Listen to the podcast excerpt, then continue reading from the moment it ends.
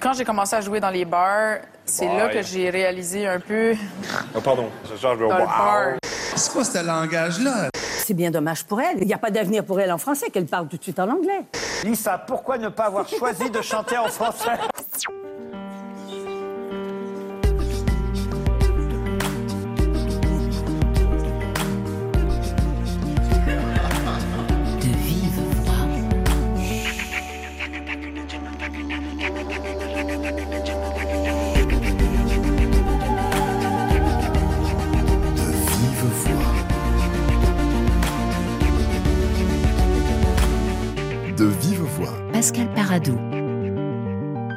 Parler mal, c'est le titre d'un documentaire réalisé par deux artistes nés dans le sud-est du Nouveau-Brunswick au Canada.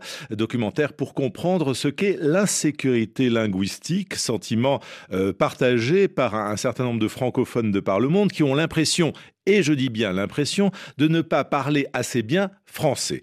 Bonjour Bianca Richard. Bonjour.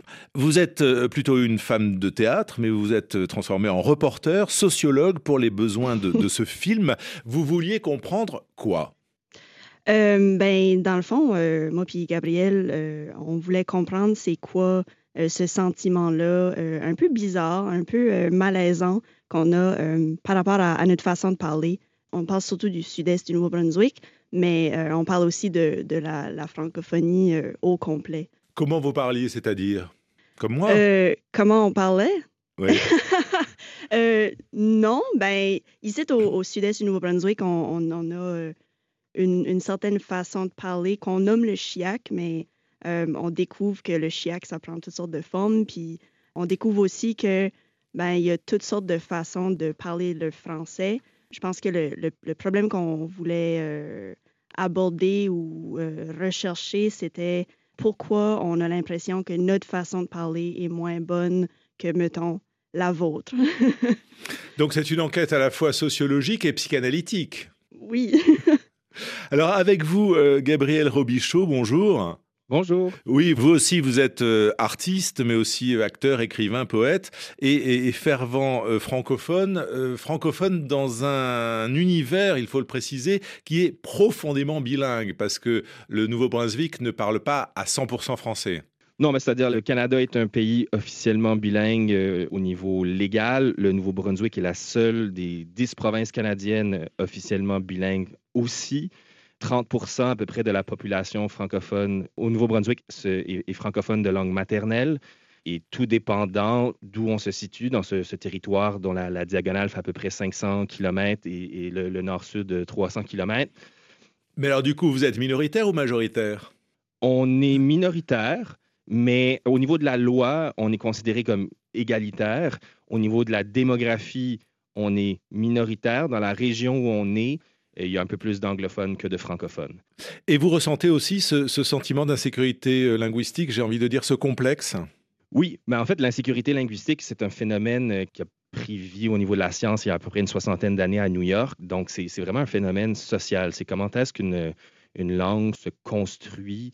Généralement, c'est une, une relation de, de pouvoir qui est orchestrée au niveau des, des différents registres de langue qui sont parlés et qui sont associés à une perception de légitimité ou d'illégitimité.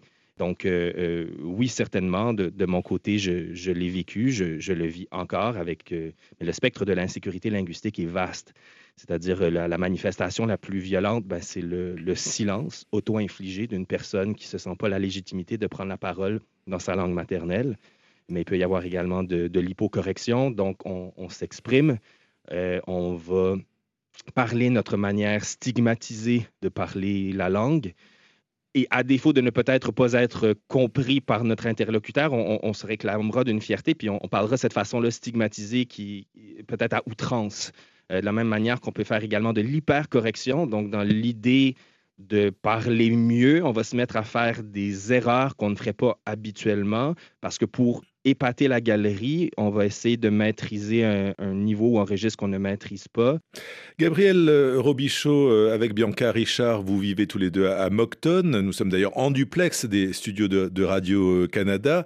Euh, donc Moncton, c'est pas tout à fait le Québec, c'est le Nouveau-Brunswick. Est-ce que le parler français y est quand même très différent? Parce que quand je vous entends, j'ai l'impression qu'on se parle très naturellement, enfin qu'on parle la même langue exactement. Ben, c'est là aussi où l'insécurité linguistique a quelque chose de pernicieux, c'est-à-dire que par moment, c'est même une question de perception ou d'auto-perception.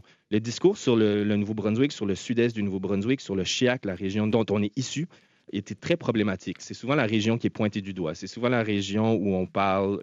En fait, ce titre, Parler mal, c'est parce que Bianca et moi, on a grandi en se faisant dire que les gens d'où on venait parlaient mal, que les gens d'où on venait, en contexte minoritaire, étaient les premiers voués à l'assimilation vers l'anglais. Donc, euh, il y a certainement toutes sortes de différences, mais comme euh, si euh, je me situe en France ou même à Paris, le, parler banlieusard, le verlan, si je me retrouve en Provence, si je me retrouve dans le sud, il y a, énormément de variations. C'est le propre d'une langue vivante. C'est ce qu'on a découvert aussi à travers notre recherche. Le propre d'une langue vivante, c'est que une langue vivante, ce n'est pas une langue qu'on enterre dans une norme et qu'on et fige, c'est une langue qui évolue année après année, jour après jour, au fil des réalités auxquelles elle est confrontée au quotidien de par le monde. Alors pour ce documentaire, vous avez euh, rencontré de nombreux euh, locuteurs, mais aussi euh, des chercheurs, dont la sociolinguiste Anne-Marie Baudouin-Béguin. Ça fait mal quand on se fait dire qu'on parle mal parce que la langue est associée à l'identité. On est notre langue maternelle. C'est avec cette langue maternelle-là qu'on s'est développé, qu'on développe notre intellect, qu'on développe notre capacité à réfléchir. On s'identifie à cette langue-là dans la mesure où nos proches parlent cette langue-là. On a des connivences, on a de l'intimité avec euh, nos proches dans cette langue-là. Et là, tout à coup, on se fait dire que notre langue n'est pas bonne. Des fois, j'essaie d'imaginer ça objectivement. Une personne qui se fait dire que sa langue maternelle est pas bonne. T'es pas bon dans ta langue maternelle. Mais il me reste quoi? tu sais, c'est ça l'affaire, c'est ça l'idée. C'est pour ça que ça fait si mal. Blanca Richard, euh, Gabriel Robichaud, est-ce que vous avez l'impression que cette douleur infligée du fait de, mal parler, euh, elle est euh, partagée par l'ensemble des francophones dans, dans, tous les continents confondus, sur tous les continents confondus? ben, c'est un petit peu ça qu'on découvre à travers ce projet-là. C'est même si nous autres, on, on, parle de notre réalité dans le sud-est du Nouveau-Brunswick, on peut se sentir un, petit peu loin de la francophonie, euh, surtout au Canada, on est quand même éloigné, les communautés francophones. Puis, ouais, c'est ça qu'on découvre que c'est un sentiment qui est vraiment présent, surtout dans, la francophonie. Puis, on, essaye un petit peu d'ouvrir cette discussion-là. Puis, honnêtement, tout de suite, euh, ça serait mentir que dire que je ne suis pas en train de vivre de l'insécurité linguistique, juste du fait que je vous parle, vous venez de la France, euh, dans ma tête, votre français est meilleur que le mien. Fait que, ouais, c'est quelque chose qui joue dans la tête, puis j'ai l'impression qu'il y a beaucoup de gens qui vivent ça dans la francophonie. Bianca Richard, Gabriel Robichaud, vous allez euh, nous raconter votre enquête qui va euh, des bancs des écoles de Moncton au couloir de, l'Académie française. Mais je vous propose un détour à quelques miles de chez vous, ailleurs.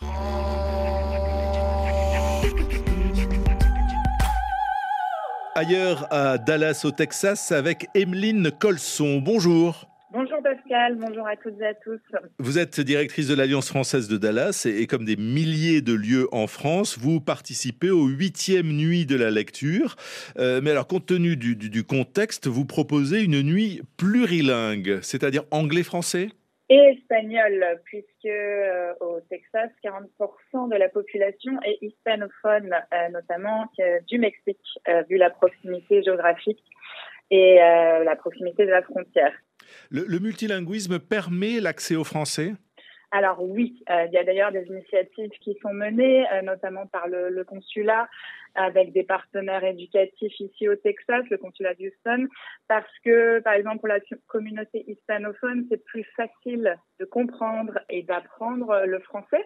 Donc, ça permet de les valoriser aussi pour l'apprentissage des langues et pour le marché du travail. Et puis, pour les Américains, il y a aussi une, forte francophilie au Texas. Quel est le, le public de votre alliance à Dallas, Texas? Alors, c'est un public assez vaste on a d'un côté donc euh, le public français et francophone qui assiste à nos événements culturels. Donc il y a environ 4000 Français qui sont à Dallas. Et puis il y a une forte communauté congolaise et camerounaise. Ça, c'est d'un côté notre public, mais pour les cours de français, par exemple, et d'autres événements culturels, parce que notre mission, c'est de faire un pont entre la francophonie et les Amériques, ce sont surtout des Américains francophiles qui aiment la culture française, qui aiment voyager. Euh, la francophilie au Texas aussi parce que il faut savoir que le drapeau français a flotté sur le Texas et puis que lorsque le Texas a brièvement été indépendant au 19e euh, siècle, la France a offert une ambassade au Texas, à Paris. Donc un fort sentiment de francophilie. Euh, est-ce que vous pouvez, Emeline Colson, partager quelques noms d'auteurs qui seront lus pour cette nuit de la lecture, puisque la francophilie existe, même avec une pointe d'accent même avec une pointe d'accent. Voilà, l'idée, c'est vraiment d'avoir des auteurs francophones et aussi recouper avec des auteurs mexicains, des auteurs sud-américains et des auteurs américains. Mais pour, voilà, on va proposer à nos apprenants de lire des textes pour les valoriser en anglais, en français et en espagnol. Mais aussi, l'idée, c'est de rassembler d'autres communautés. C'est pour ça que nous nous associons avec euh, une maison d'édition qui publie énormément d'auteurs français en langue anglaise faut savoir, euh, juste pour la parenthèse, qu'aux États-Unis, seulement 3% de la littérature accessible est de la littérature étrangère. Donc l'idée, c'est de promouvoir aussi différents auteurs. Donc par exemple, il y aura des lectures de euh, Roland Barthes, le fragment euh, du discours amoureux en différentes langues. On aura aussi du Proust, Roberto Bolaño qui parle beaucoup du corps des femmes et des féminicides dans son livre 2066. Euh, on a Virginia Woolf avec Orlando, Marie Dariussec bien sûr et Truisme. Euh, et puis, si on parle de poésie, Éluard a beaucoup écrit sur le corps euh, et l'amour. Voilà. Donc, on aura différents textes, Delphine de Vigan aussi, Annie Ernaux et bien d'autres. Oui, parce qu'il faut rappeler que le thème de cette nuit de la lecture, c'est le corps. Merci beaucoup, Emeline Colson. la nuit de la lecture à Dallas, 19 janvier.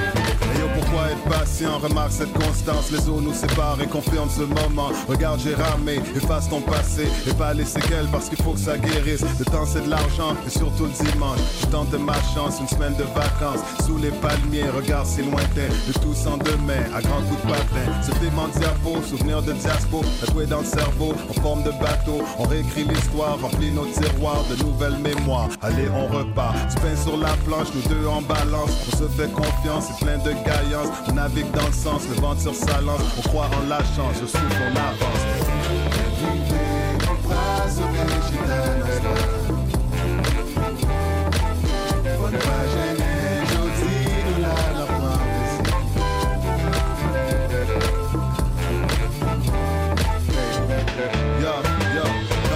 L'idée de me laisser vivre un moment où je me sens délivré, à tes côtés lié sans danger, chaque regard se doit d'être vidé, et dans l'océan on se cache l'eau salée, c'est là que l'âme y en sort purifiée, voyager, savoir s'abriter, et honorer nos souvenirs archivés.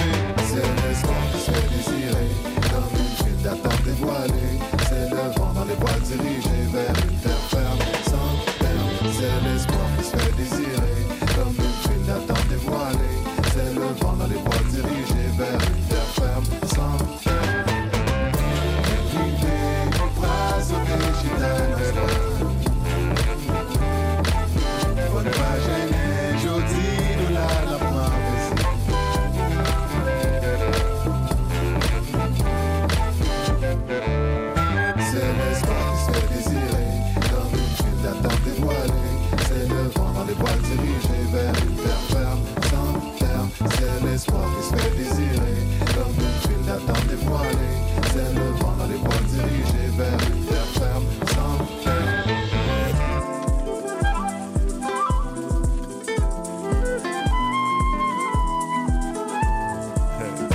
Gen mizek makiye, na be makiye, fon konen nou pral rive.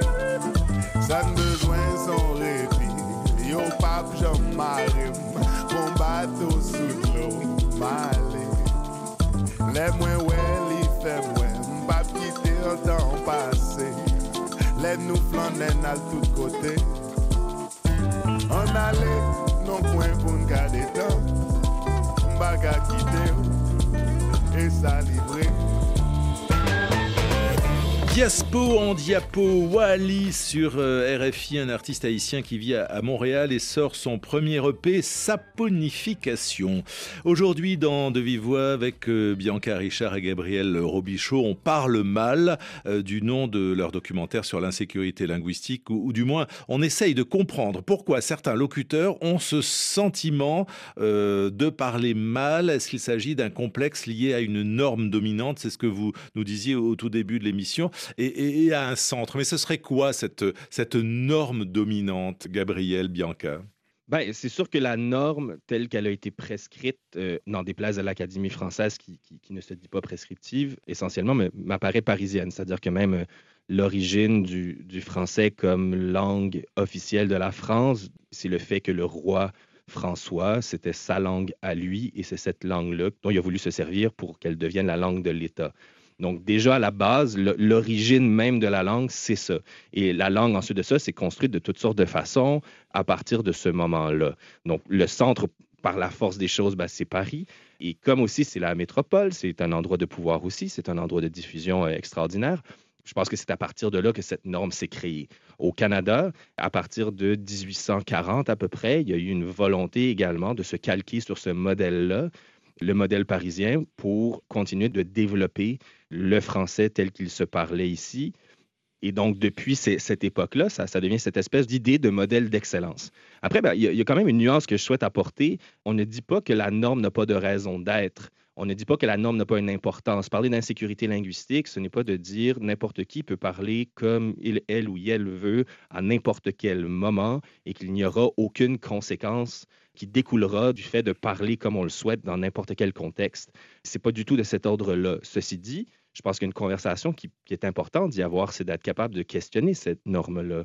D'où elle vient? Qu'est-ce qu'elle cause? Qu'est-ce qu'elle cause au niveau de disparité sociale? À qui elle empêche d'avoir un accès légitime au pouvoir? Et dans cette idée de, cette langue qui vient d'un pays qui parle d'égalité euh, et de fraternité et de liberté aussi, ben, euh, de, de la manière dont la langue est construite dans l'espace social, qu'est-ce qui empêche l'accès à des gens pour des raisons qui sont somme toute subjectives?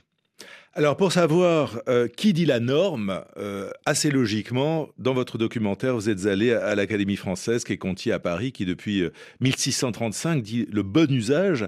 Mais alors, vous avez quand même rencontré là le plus cool, le plus formidable et le plus inventif des académiciens français, en l'occurrence laïcien, Dany Laferrière. C'est pas nous qui formons les mots. Et nous savons très bien d'où ça vient. C'est 80% dans le peuple. Il y a ce gros laboratoire, même pas, c'est une, une grosse chaudière, un bouillon de culture qui se fait et qui invente sans cesse des mots et qui les laisse tomber aussi. Il y a beaucoup de mots, par exemple, qui sont entrés, entrés dans le français et courant et grâce à Antonine Maillet. Parce qu'elle a écrit La Sagouine qui a eu un grand succès. Ce que l'on doit savoir, c'est que la langue française a besoin de tous les mots. Tous les mots. Est-ce que cela vous a finalement consolé, euh, Bianca Richard et Gabriel euh, Robichaud? Est-ce que ça vous a rassuré au moins? Euh, ben, je dirais que c'est une piste de, de solution euh, pour peut-être pas se débarrasser mais, euh, de l'insécurité linguistique, mais de, de au moins l'apaiser un petit peu, c'est de d'accepter sa, sa propre variété de français. Puis de mon côté, euh, c'est ce que je commence à faire. Euh, ma langue maternelle, c'est le français, mais ma variété peut-être pas celle-là de, de la norme perçue ou celle-là qui est la plus, euh, la plus parlée ou la plus courante, mais elle a quand même le droit d'exister. Puis c'est un peu à, à travers ça que j'essaye de me consoler moi. Fait que entendre dire, entendre Dany Laferrière prononcer ça ou dire ça, oui, c'est sûr que ça fait du bien parce que, je veux pas, il travaille à l'Académie française. Puis pour nous autres, ben, l'Académie française, c'est comme quelque chose de quand même mystérieux, mais quelque chose qui, qui prend de la place dans, euh, dans l'imaginaire francophone. Fait que oui, c'est une sorte de, de consolation d'entendre ça. Vous, ça vous console. Moi, ça me réjouit de vous entendre parce que je trouve qu'il n'y a de français qu'avec des accents au pluriel. Vous vouliez rajouter quelque chose, Gabriel Robichon?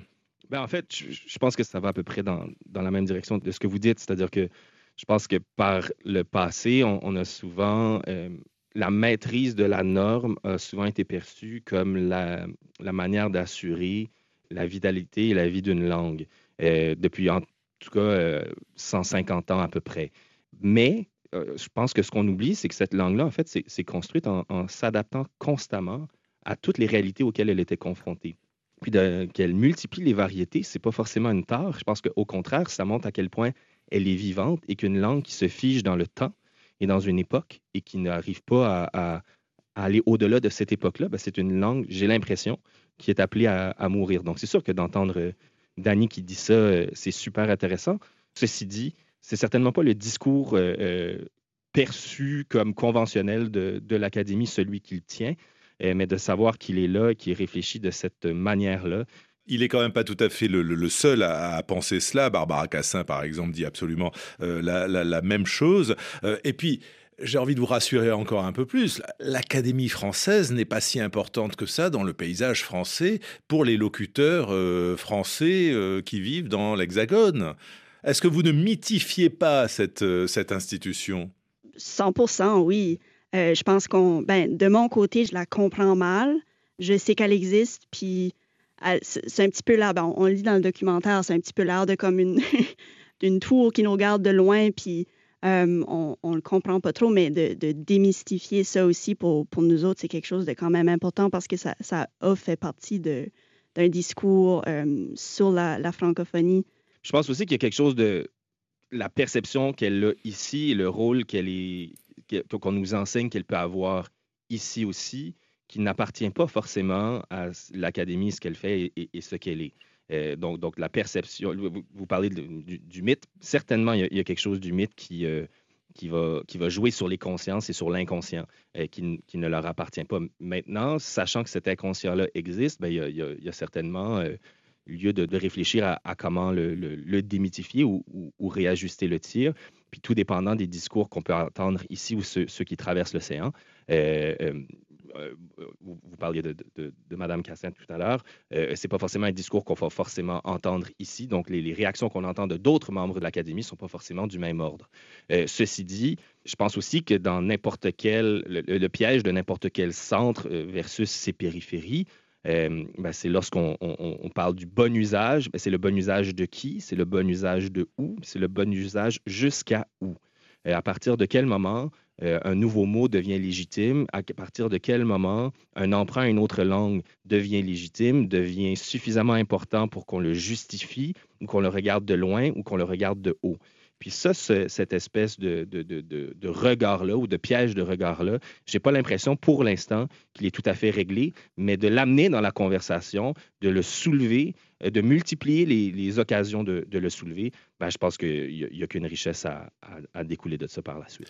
En tout cas, ce qui semble important à mes yeux, c'est de penser que le français est votre langue maternelle, donc vous en avez toute liberté pour, pour le parler et en user comme bon vous semble et selon la météorologie euh, linguistique de, la zone dans laquelle, dans laquelle vous parlez. Euh, si je compare à, l'Afrique francophone, il y a actuellement une, tendance lourde vers une réappropriation des, langues nationales euh, contre ou à côté du français d'ailleurs.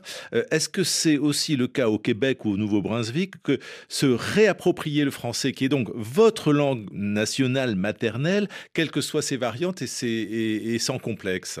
Ou vous nourrissez toujours cette insécurité linguistique? Ben, c'est ça c'est difficile au sens que je ne connais pas nécessairement bien en détail chacune des situations. Ce que je peux dire, c'est qu'il y a certainement une multiplication des volontés d'affirmation, mais euh, ça ne se fait pas toujours dans la joie et la bonne humeur. C'est-à-dire que pour chaque pas de l'avant, il peut y avoir des pas de l'arrière. ça ne se fait pas sans heurts. Puis, euh, entre autres, à cause de ce, discours-là, sur euh, la survie ou la vitalité de la langue qui est associée non pas à la multiplication de ses variantes, mais à l'unification de la chose. Euh, qui, j'ai l'impression, euh, est un potentiel piège, en fait, qui, mène peut-être plus vers une assimilation du, français euh, vers d'autres langues que l'acceptation, en fait, qui permettrait de, multiplier les, façons de parler la langue. Alors, dans votre film, vous rencontrez une prof d'Ottawa, Amélie Mercier, et ce qu'elle dit est assez bouleversant parce qu'en fait, elle parle de trahison. C'est crève-cœur parce que je me sens comme si parce que je perds mon accent, je perds aussi tout le sacrifice qu'ont fait mes parents puis mes grands-parents. Puis c'est, c'est grâce à eux si on est là puis on parle français. De perdre ça, c'est de perdre aussi leur legs, leur héritage, tous les efforts qu'ils ont fait pour avoir ce qu'on a aujourd'hui. Puis là, moi, je me vire de bord, puis j'ai l'accent euh, ottavien, puis je sais pas. Est-ce que j'ai un, regret de ne pas être retourné dans le Nord puis de faire vivre cet accent-là puis cette réalité-là à mes enfants? Oui. Je n'ai pas besoin de gros feux d'artifice pour sentir que je suis vivante. Dehors, mon amant fabrique une lumière qui imprègne nos vêtements. Quand les arbres dansent qui se pavanent devant mon balcon. Ils ramènent des joies immenses, déguisées d'une nostalgie étrange. Ça me rappelle que tout était éphémère. Caroline Savoie, chanteuse acadienne qui avait participé à, The Voice il y a quelques années et à qui on demandait mais est-ce que vous parlez français? Elle répondait oui, je suis francophone, je suis acadienne. Et, Amélie Mercier qui parle de trahison de, la langue de ses ancêtres euh, et, qui pleure. Euh, comment voyez-vous euh, l'évolution de la situation du français sur le continent nord-américain, qu'il soit finalement bien ou mal parlé, Bianca Richard, Gabriel Robichaud?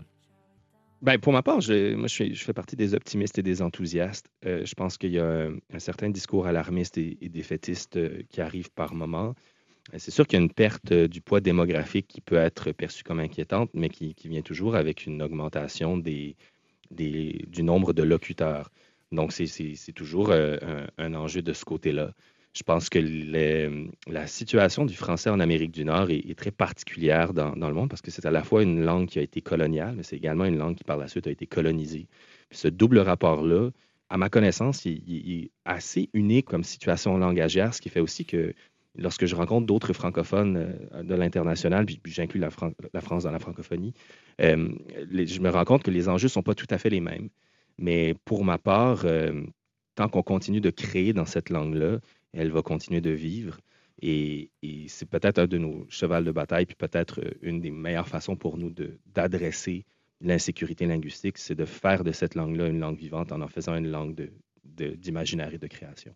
Pour juste euh, bouncer sur, sur Gabriel, euh, il, y a, comme une image que, que j'aime, euh, que je fais dans ma tête de la langue comme une, une plante, comme un être vivant qui va s'adapter à, à n'importe quel climat pour la survie. Fait notre façon de parler, notre langue, ben, c'est comme, c'est comme une plante qui s'est adaptée à travers les années, puis qu'il faut la, il faut la nourrir, il faut l'aimer, puis il faut la, la traiter avec, avec gentillesse aussi, puis l'accepter pour qu'elle continue de, de, vivre, puis de grandir. Euh, fait j'utilise cette, cette image-là pour, euh, m'apaiser souvent. Belle, belle image en effet. Euh, merci beaucoup Bianca Richard, merci Gabriel euh, Robichaud et, vraiment je crois qu'il faut se sentir libre. Hein. je vous le dis à vous, mais je, le dis à, tous les auditeurs qui parlent plus ou moins bien français, comme moi j'ai un accent du Sud. Parlez mal est donc le titre de votre documentaire que l'on peut voir sur différentes plateformes, dont ici tout TOU seulement TV. Merci beaucoup de vive voix Pascal Paradou, programmation Cécile Lavolo, Laura Pinto à la réalisation et merci à Radio-Canada et à Stéphane euh, Basquet pour la prise de son. À demain.